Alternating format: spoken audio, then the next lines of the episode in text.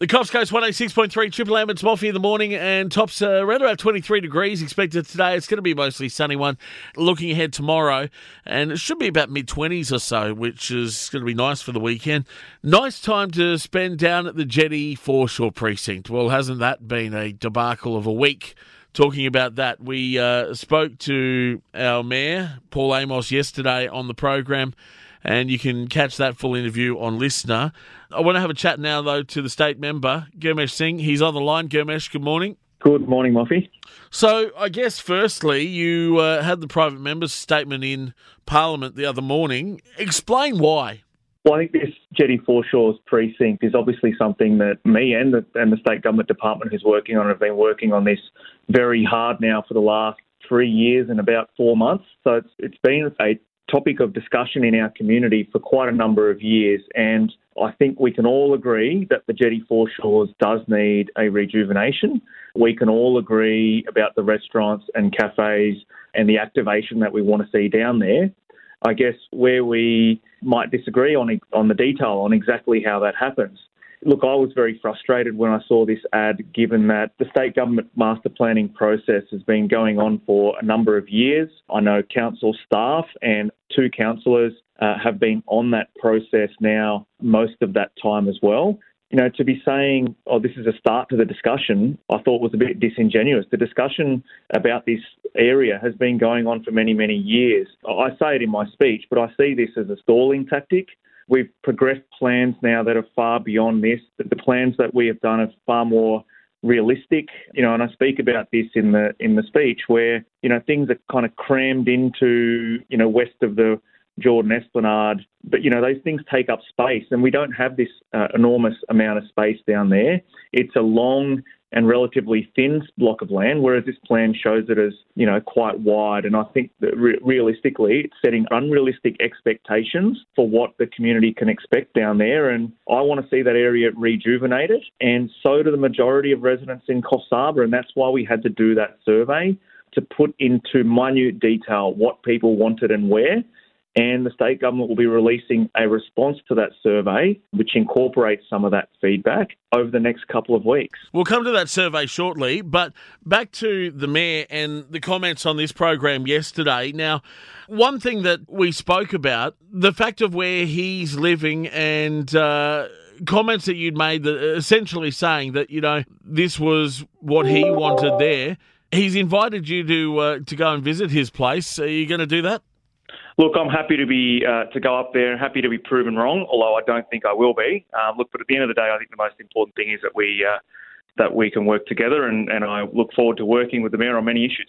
You know, the Mayor and I get along pretty well, despite what the public might think. We do get along really well. We agree on quite a lot, but I'm afraid on this one particular issue, I'm looking out now for how to rejuvenate this precinct so that when our kids grow up, they have opportunities in our hometown. You know, we're going to be bypassed soon. Our city's going to be bypassed.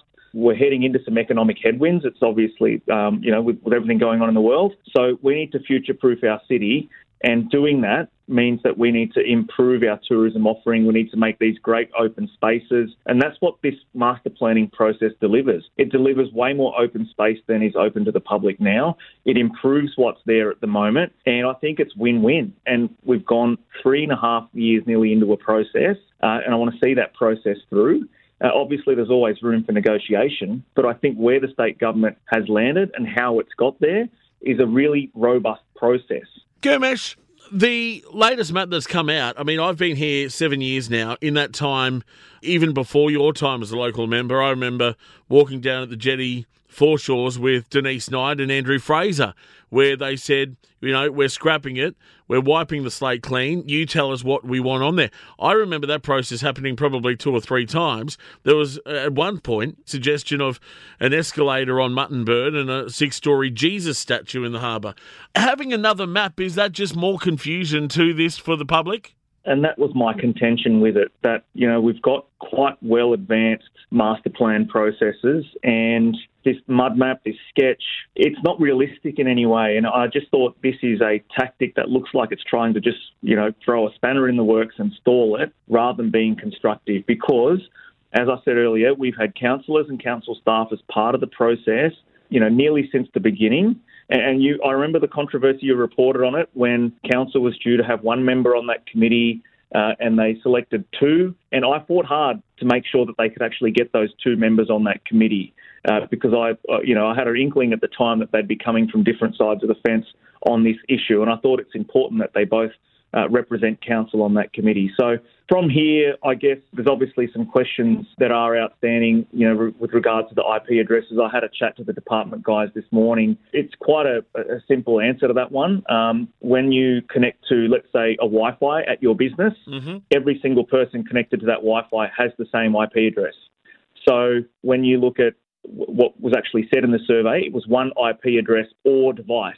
So it means that when they've done an initial analysis for me this morning, they said that it looks like a lot of the duplications might have come from two-person households, so where you've got, you know, two IP addresses, and they've had a look at the responses on those two-person households.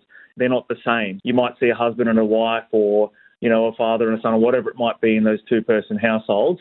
And overall, the trends were roughly the same in responses that were duplicate, but slightly more opposed to the heights proposed in the master plan. So, you know, I know that there is a bit of a conspiracy out there, but the reality is I think this survey that we've done has been the most robust of its type, and it's consistent with the accepted practice for this type of survey. And another thing I'll mention about the council survey, there's no way to give your feedback on this one. Well, it asks you to make your opinion known, but it gives you, so it's asking for your feedback, but then giving you no way of providing it. And I just think it's probably unnecessary given that we have a big batch of data that's just been collected by the state government. The PSAC committee, the mayor, just to confirm, was on that committee, correct? He's been on the committee, I believe, from the beginning. And it was Councillor Ciccardo and the Mayor originally, and then I believe it is now another councillor who is subbed on for Councillor Ciccardo. Well, I know Councillor Ciccardo was, for whatever reason, taken off that committee. When you see that map, there's an area down near the south wall in the quarry section which says Marine Science, Aboriginal Culture. A couple of things. Who gets the sewerage, the power and the electricity to that area there? Because I doubt very much it's already there. But on top of that, what discussion has happened at PSAC with that? Because according to the mayor, a lot of the Indigenous communities are livid, I think were the words. Yeah, and look, I was disappointed to hear those comments. The PSAC committee, as well as the department, did an extensive consultation with the Indigenous community. They actually released a separate report on the Indigenous consultation. I think it ran to nearly 40 pages. And look, I'll read you one of the quotes out of it. It says, you know, it's been a refreshing experience. This is the first time I've ever really felt listened to in a government consultation. So no consultation is ever 100% perfect, certainly not ours or neither council's. But this has been the best and probably the gold standard of consultations when it comes to a community precinct like this. That or it's a new definition of the term livid, I guess. Girimesh, look, hopefully we can get a resolution to this because everyone I speak to says, let's just get something happening. In fact, funnily enough, it's a similar line that they said about the bypass. Just get it done. Look, and that's the same feedback I get. It's get on with it, get on with it. And look, I do want to say the council and state government do have a very good relationship. We do deliver many projects together. In a couple of weeks' time, we'll be opening the Wigolga Multipurpose Centre in Woolgoolga, and that's a joint state, federal, council-funded project. But look, obviously, there are times where we'll disagree on things, and it's how we move through that on behalf of our community that I think will be a testament to the leaders who are in place at that time. And my goal is to work constructively with council as much as I can, and I'm hoping that they'll put aside this alternate process and continue to engage in the actual process that's been going on now for 3.5 years. Girimesh, thanks for your time. Thanks, Moffy. Girimesh Singh, the state member for Coffs Harbour, and that interview with Paul Amos, you can listen to that, plus also the speech that our local member made in Parliament 2 mornings ago on the listener app, LISTNR, or check it out on our Facebook as well. This is Triple M.